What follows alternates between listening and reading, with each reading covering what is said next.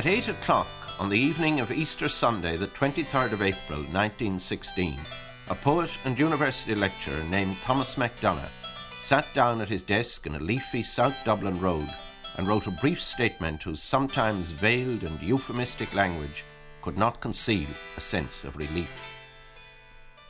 I have now, at 8 pm, returned from a visit to Eoin MacNeill at Woodtown Park, Ballyboden. I have had a long conversation with MacNeill and Sean Fitzgibbon upon many aspects of the present situation.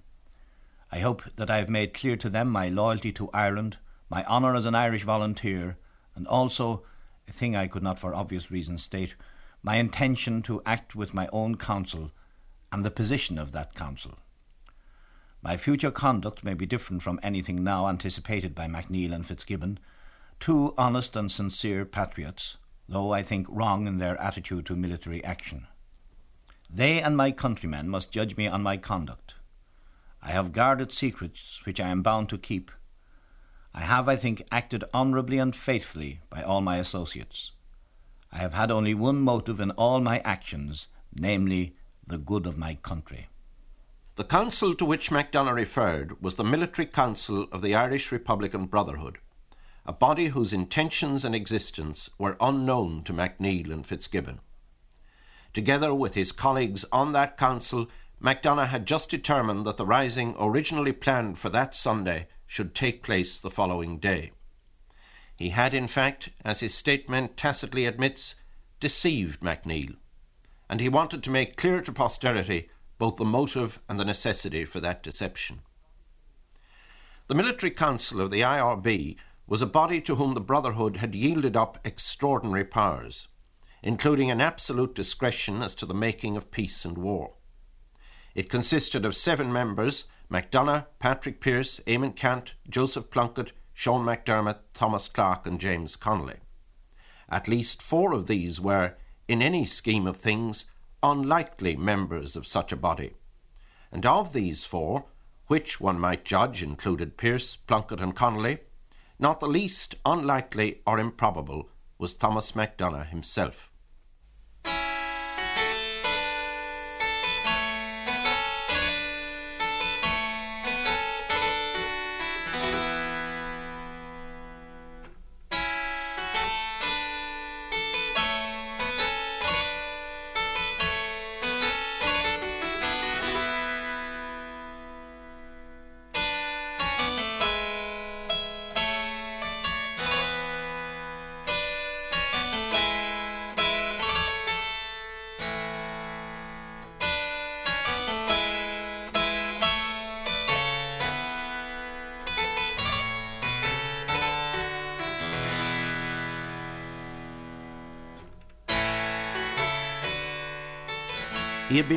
On the 1st of February 1878 in Cloughjordan, County Tipperary, the son of a Roscommon schoolteacher and his Dublin born teacher wife, and after studying for the priesthood at Rockwell, had become a schoolteacher and finally a university lecturer himself. At the time of the rising, he was a well known figure in Dublin. One could say a well known literary figure except that MacDonagh was both more and somehow less than that. In January 1914, he had been called to give evidence in a prosecution relating to the holding of the famous illegal meeting in O'Connell Street, at which Jim Larkin had suddenly materialised on the balcony of the Gresham Hotel. The following day, the Manchester Guardian commented. The MacDonagh who gave evidence is something more than assistant professor of English literature in University College Dublin. He is also one of the stars of the second magnitude in the constellation of Irish poets which cluster around Mr. W. B. Yeats and A. E. He has written the marching song of the New Irish Volunteers, is an active worker for the Gaelic revival, and wears a kilt on occasions of ceremony. He is, in fact, one of those valuable all round men who do so much to form the connective tissue of a cultured society, and who are so numerous in Ireland just at present. It is a tribute to the improbability of MacDonagh's membership of the powerful and secret military council, not only that an unbiased observer at the time would have been likely to say that that was a pretty fair description, but that it still strikes one as being fair and accurate. Accurate, that is, except for what it leaves out. Behind the rather lightweight appearance, and underneath the sometimes febrile enthusiasms, MacDonagh was a man of steely will and by 1916 inflexible determination. He was also, by 1916, a literary critic whose influence is by no means at an end. Since, however, his book Literature in Ireland did not appear until after his death, the Manchester Guardian writer had no means of knowing that. And now that we do know it, it adds, in a way, to the improbability of the extraordinary part he finally played in the shaping of modern Ireland.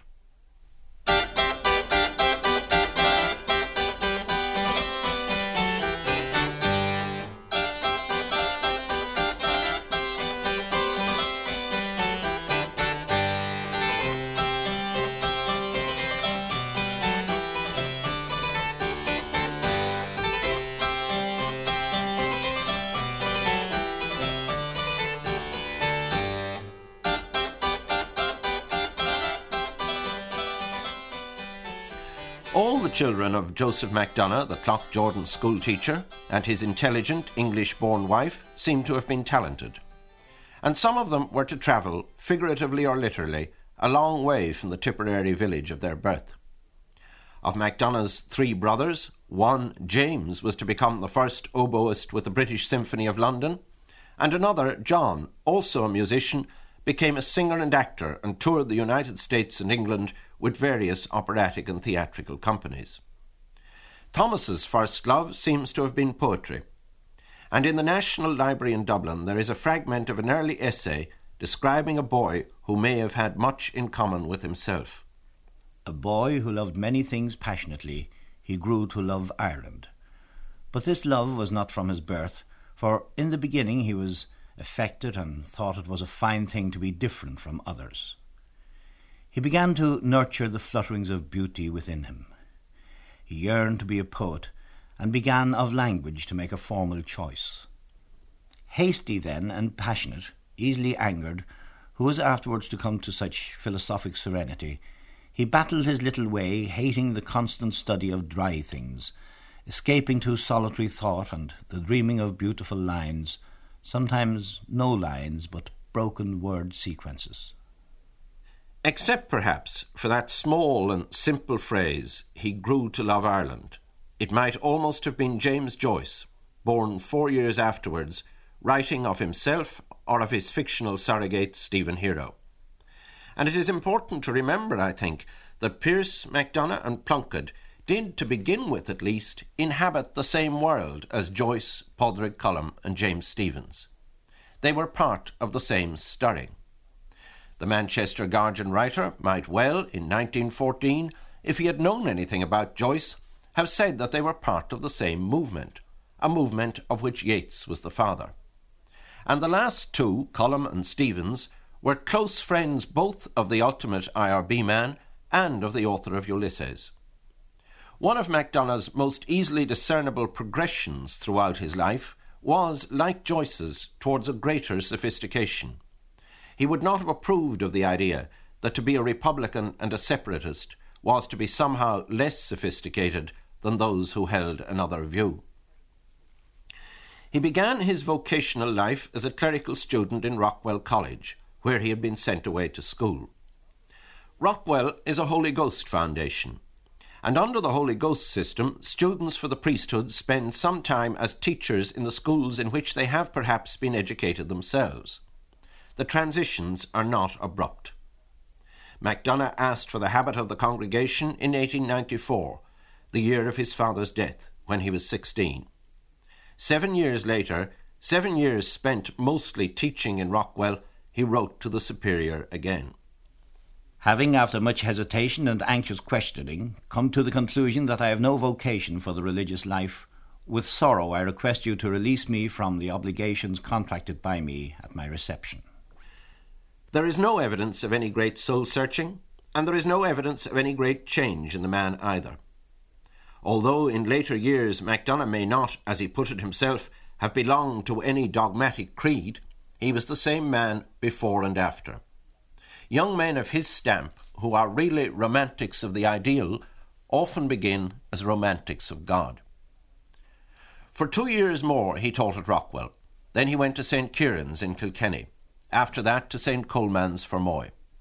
In both places, the students remembered his interest in literature, his enthusiasm for poetry. If it had been almost any other time in Ireland's history, or the world's, say now even, he would have been a provincial school teacher with a more than ordinary interest in certain subjects. But this was a time of great stirrings, of self realizations and reawakenings, after which Ireland, even if disillusioned, would never be the same. And MacDonagh in Kilkenny and Fermoy was making himself a part of the dream. Like hundreds of other young men, he joined a Gaelic League class.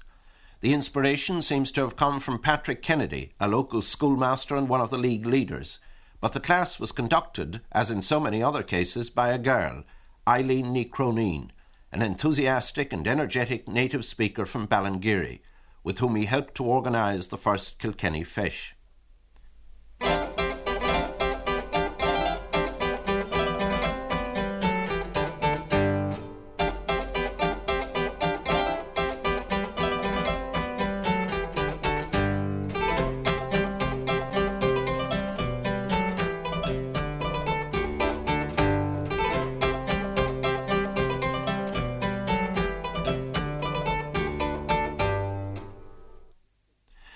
Like other young men, too, he had his eyes fixed on another aspect of the national reawakening, which he and they saw as part of the same movement. While in Kilkenny, he published two little books of poetry in English at his own expense, having sent the manuscript of the first one to no less a personage than W. B. Yeats, who miraculously replied, A thousand is far too large an edition for a first book of verse. In England, where there is a larger public for new verse than in this country, five hundred or even three hundred is a usual edition. You will have to look after the printing, as no Irish printer can be trusted to make a page in which there will be no sign of inartistic, antiquated method. Now, about the verses themselves, they show that you have a thoughtful and imaginative mind but you have not yet got a precise musical and personal language. Whether you have poetical power or not, I could not really say, but I can say that you have not found yourself as a poet. If you are young and if you feel you have something you must give expression to, I strongly advise you not to publish for the present, but first to read the great old masters of English, Spenser, Ben Jonson, Sir Thomas Browne, eh, perhaps Chaucer, until you have got our feebler modern English out of your head. When we study old writers, we imitate nothing but their virtues, for their faults, which were of their own time and not ours, have no charm for us. If we read modern writers, we are likely to imitate their faults, for we share their illusions. Second, I will advise you to translate a great deal from the Irish, to translate literally, preserving as much of the idiom as possible. I don't mean that you will stop at this kind of writing, but it will help you to get rid of the conventionality of language from which we suffer today. I am sorry not to be able to praise your verses more, but your letters have interested me very much, and I hope you will do good work yet. If, after this, you still care to dedicate the book to me, you are certainly welcome to do so. In a way, Yeats's letter pinpoints an apparent conflict. In a novel he was working on about this time, MacDonagh has the hero address the audience, but in particular his companions of the Gaelic League, and to them he prophesies in terms which are humorously resigned rather than wistful, that his place shall be in English literature. All his active life, even in St. Enda's, he was a teacher of English. He believed, as he said, that a poet had only one language, as he had only one life. Over and over again, he testifies to the profound effect the awakening to English literature had had on him as a boy. And most of his pupils remembered the intense enthusiasm he brought to the discussion of it. And yet, MacDonagh was, of course, all his life also, from the Kilkenny days on, an enthusiast for the revival of the Irish language, and a believer in the political separation of this country from England. Insofar as there was a conflict here, MacDonagh eventually resolved it when he came to put his most important critical statements together in a book, Literature in Ireland, by prophesying that Ireland stood at the beginning of its own separate individual literature in the English language. He and others like him would have their place then not, as the hero of his abandoned novel had said, in English literature, but in an Irish literature which would be seen as a separate thing. He identified its principal characteristic, where poetry was concerned, as being a closeness to the norms of Irish speech in English and Irish speech rhythms. And he thought that the influence of Gaelic would be subsumed into this new literature through translation. At present, a large amount of translation is natural. Later, when we have expressed again in English all the emotions and experiences expressed already in Irish, this literature will go forward free from translation. Through the English language has come a freshening breath from without. With the Gaelic Renaissance has come a new stirring of national consciousness. These too have been the great influences in all new literatures. At that, I can leave it at that freshening and stirring of it. Of course, the idea that Ireland might have or might come to have a separate literature of its own in the English language had long been integral to Yeats's thought. But MacDonagh's book, already prepared for the press when he went to his death as a member of the Provisional Government of the Irish Republic, and mentioned in the last will and testament he wrote in Kilmainham, is throughout a plain statement of an important literary claim. My definite conclusions are three. First, that an Anglo Irish literature, worthy of a special designation, could come only when English had become the language of the Irish people, mainly of Gaelic stock, and when the literature was from, by, of, to, and for the Irish people. Second, that the ways of life and the ways of thought of the Irish people the manners, customs, traditions, and outlook, religious, social, moral, have important differences from the ways of life and of thought which have found expression in other English literature. Third, that the English language in Ireland has an individuality of its own, and the rhythm of Irish speech a distinct character. MacDonagh's own ambition to be a poet of this new literature was keen. He published in his brief enough lifetime no fewer than five books of verse, and he gave more attention than most poets do to the study of English metric. That he, in whom the conflict of destinies may have been stronger than it was in Pearse or Plunkett, is on balance the least interesting of the three, or perhaps we should say four poets among the signatories of the proclamation, for we should not forget that Connolly wrote poetry too, is therefore an ironic paradox but as a critic at least, his place in Ireland's literary as well as her political history is secure. Literature in Ireland is in its way a manifesto.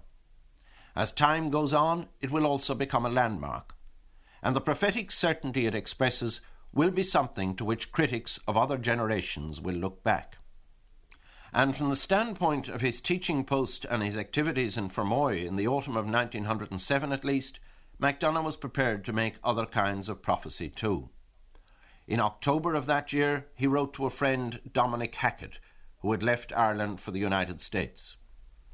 A question of yours if I am dejected by the faults of Irishmen. On the whole, no. About a week ago, I was making a speech at a meeting here, and the whole thing came to me in a phrase Of tides of thought there can be no ebb. Our cause is a flowing tide. I believe that the language will die in almost all the present Irish speaking districts, but it cannot now die as a spoken language. And more important than the language, and more sure of life, is the spirit of our propaganda. There will be no return of Whiggery. Half and half nationalism is dying slowly, but dying. It would go in a year or two, but that all the better Irishmen leave it to its fate and do other things. If another Parnellite split threatened today, you would see how the country would turn. All the young men of intellect in the country, and this age of revival has dowered many, are of one mind. The tide will yet run strong. But of course, from the standpoint of later generations, prophetic certainty seems a rather different and more consistent thing than it sometimes does to those who make the prophecies. Less than four months later, in February 1908, he wrote again from Fermoy to the same correspondent. I mean to leave Fermoy next summer if I at all can, and probably Ireland too. I can more easily get work in London, I think, than in Dublin. There is no other place possible. This place becomes a horror to me. Colum has gone to London to try to get work on the papers. We all desert Ireland, in body at least. All the more remarkable, then, that in the autumn of that same year the fateful move of his life should have been made. For in September 1908, MacDonagh came to Dublin to work with Pearse at St Enda's. It was a move which opened up new worlds to him, which gave him new fulfilment as a teacher, for it is often forgotten how far in advance of his time Pearse's educational ideas were, as a man who wished to converse with other men of his tastes and interests, for the move brought him to Dublin, a literary centre round which his hopes had long revolved, and finally as a patriot, though with hindsight we can see clearly enough the irony of the fact that this new beginning was also to prove itself within a few short years, the beginning of the end.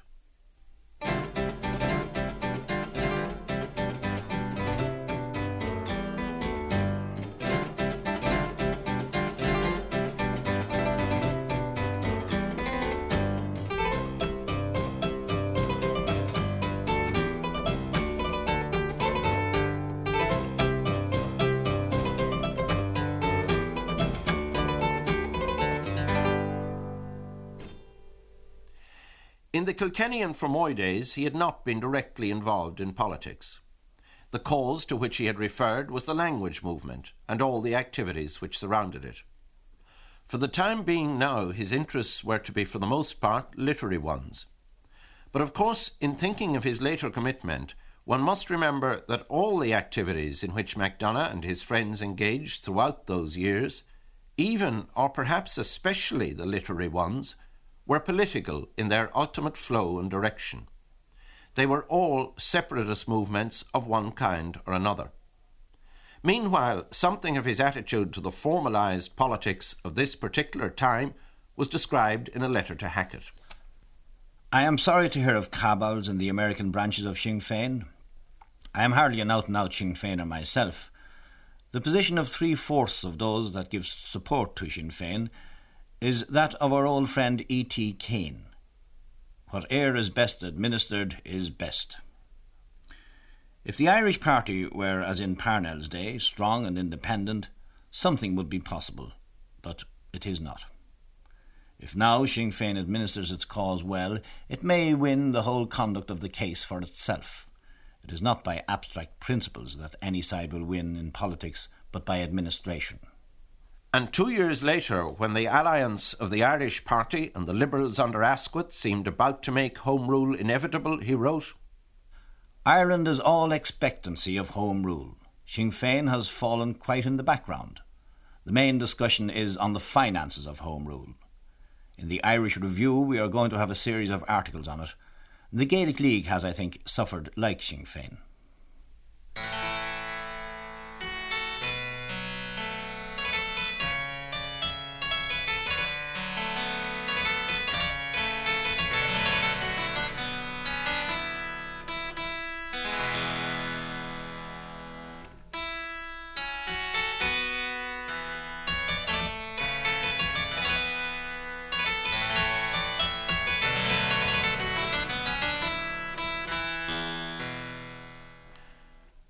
Was to be a change in many people's thinking, of which 1914 was the watershed, and a change in their feeling too. It is customary now to see 1914 and the events of 1916 which followed as marking the triumph of romantic over practical nationalism. It is at least equally possible to see the failure of the Liberal Irish Party alliance and the outbreak of war as ushering in a new sort of practicality as well as a new urgency where separatist feeling was concerned. But now, for the moment, there was the production of a play, When the Dawn is Come, at the Abbey. There was St. Enda's. There was the acquaintance of those he knew about or admired, not least of Yeats himself. There was the general broadening of horizons and the feeling of being at the centre of things that Dublin brought. There was even literary intrigue. The school is advancing in strength and wisdom and power. A reason for my staying in Ireland, if I had not the old ones, is that we're beginning to publish at St. Enda's a series of school books, mostly in Irish and some bilingually. I am commissioned to do three books English poems by Irish poets, a story in English with an Irish atmosphere, and a French text. I hope too to publish this year a new book of poems. I am hot on a plan of mine to make Yeats Professor of English in the new university. No one else had thought of it. I asked Yeats to go in for it, and over a lunch and dinner we settled it all. Then we got Lady Gregory to start work, and now it's quite a practical thing. Yeats had never dreamed it might be possible, but really if we can get him and Kuno Meyer and Fitzmaurice Kelly, the great romanticist, and others like that for the chairs, we shall have a real centre of culture, not merely a school for turning out professional men. Whatever about the other poets of 1916, if MacDonagh at least was a dreamer, he was a dreamer who thought in practical terms. Of course, Yeats never did become Professor of English in the new university, which, it might be argued, did become a school for turning out professional men. And in fact, it was MacDonagh himself who in 1912, following the completion of an MA thesis on Thomas Campion and the art of poetry, a subject which reflects his earlier interest in English rather than specifically Irish literature, joined the faculty there. Almost the most striking thing about him in these years is the extent and variety of his interests. With two poet friends, Padraig Colum and Joseph Plunkett, he founded a literary monthly, the Irish Review, whose list of contributors, proof enough that what seemed like many movements was really one, included Yeats, George Moore, A.E., and James Stephens, as well as Connolly, Casement, Pearse, and Arthur Griffith. With Plunkett and Frank Fay, he discussed the formation of a new Irish theatre in opposition to the Abbey. He published two more books of poetry and when, in 1912, he married Muriel Gifford, his life's course seemed determined. It would be an honourable and fruitful one. It would touch the affairs of others at many points, and reflect the growing consciousness of identity in his country. But, in spite of his own poetry, his role would be that of disseminator and inspirer, rather than of one who creates and determines events. So it might have seemed and continued to seem, to the writer in the Manchester Guardian and most casual observers, but unknown to MacDonagh and others, the clock had already struck. For on the 28th of September, in the year of his marriage and his appointment to UCD, the solemn League and Covenant was subscribed in Ulster and the Ulster Volunteer Force enrolled.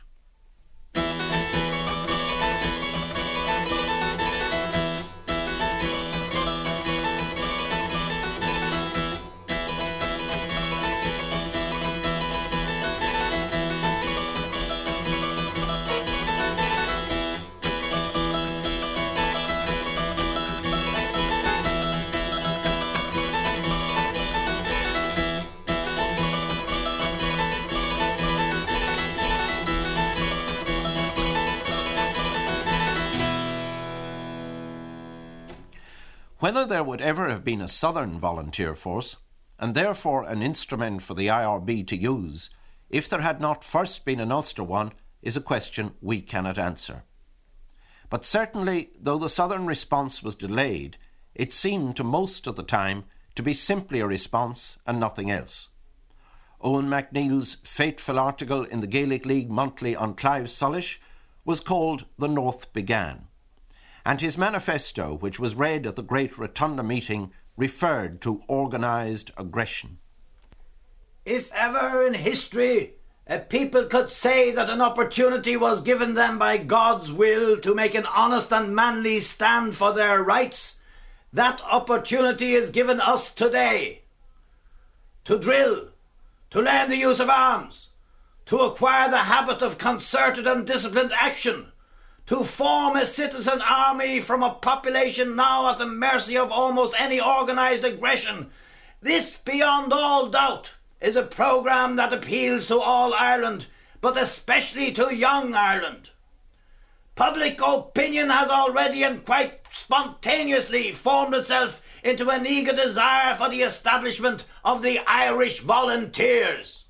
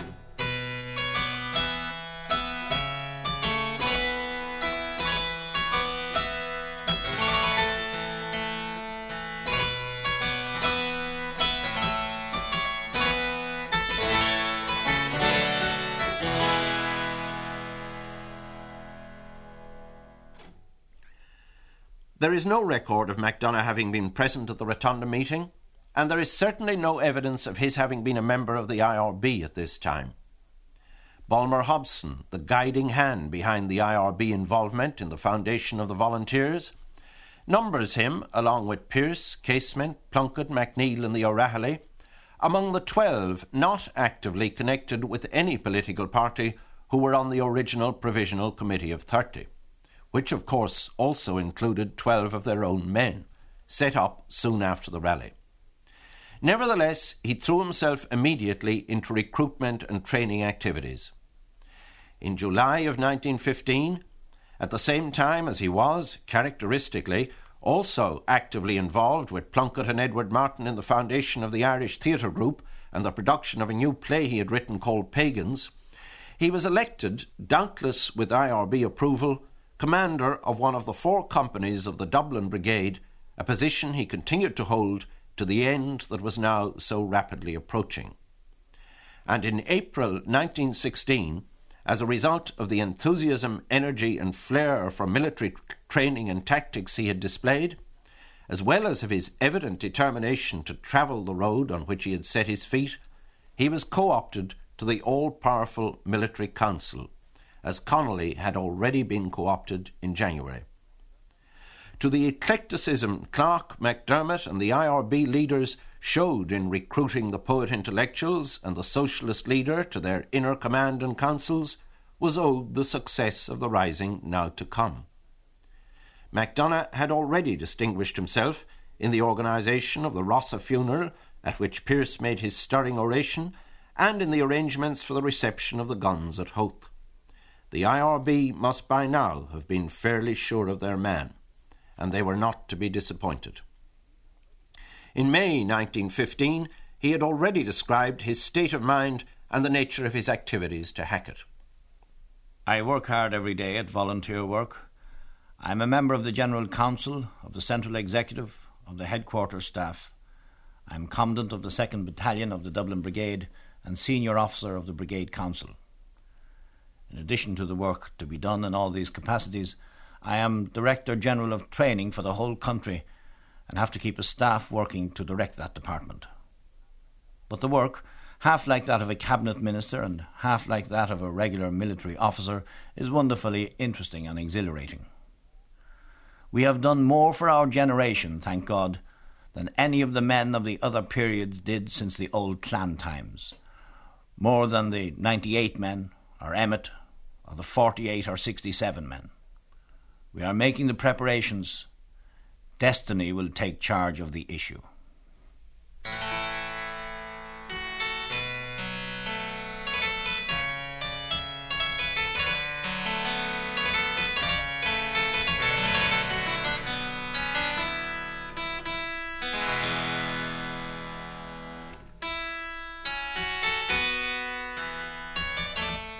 There is no doubt that with his other talents, MacDonagh combined an extraordinary aptitude for soldiering and that he enjoyed the work.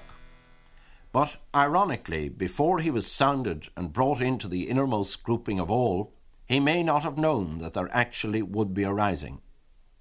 When he did know it, he welcomed the news. And on Easter Monday morning at Liberty Hall, after all the confusions of that heartrending Sunday were over, he impressed several observers with his gay and optimistic air. Most of those who have written about them have spoken as if all the leaders of 1916 looked forward to a ritual blood sacrifice and no more. In MacDonagh's case, there is no evidence of this. With an ordinary human zest, he looked forward to the possibility of victory, bore his part in the fighting with great determination, and was astonished and dismayed to receive an order to surrender. In the speech he is claimed to have made at his court martial, he is reported to have declared It will be said that our movement was doomed to failure. It has proved so. Yet it might have been otherwise. There is always a chance of success for brave men who challenge fortune. That we had such a chance, none know so well as your statesmen and military experts. Well, whether or no, the greater might prevailed, and Thomas MacDonagh went to face the firing squad with the others. His death terminated all the vocational claims and conflicts which had determined the pattern of his life, bringing to an end the career of the minor poet, the promising playwright, the sympathetic teacher, the critic who made the first high claim for the new literature of his country, alike with that of the soldier and the patriot. Yeats, fittingly enough, numbered him with Pearse in the great poem in which he counted the loss and the gain. This man had kept a school and rode our winged horse. This other, his helper and friend, was coming into his force. He might have won fame in the end, so sensitive his nature seemed, so daring and sweet his thought.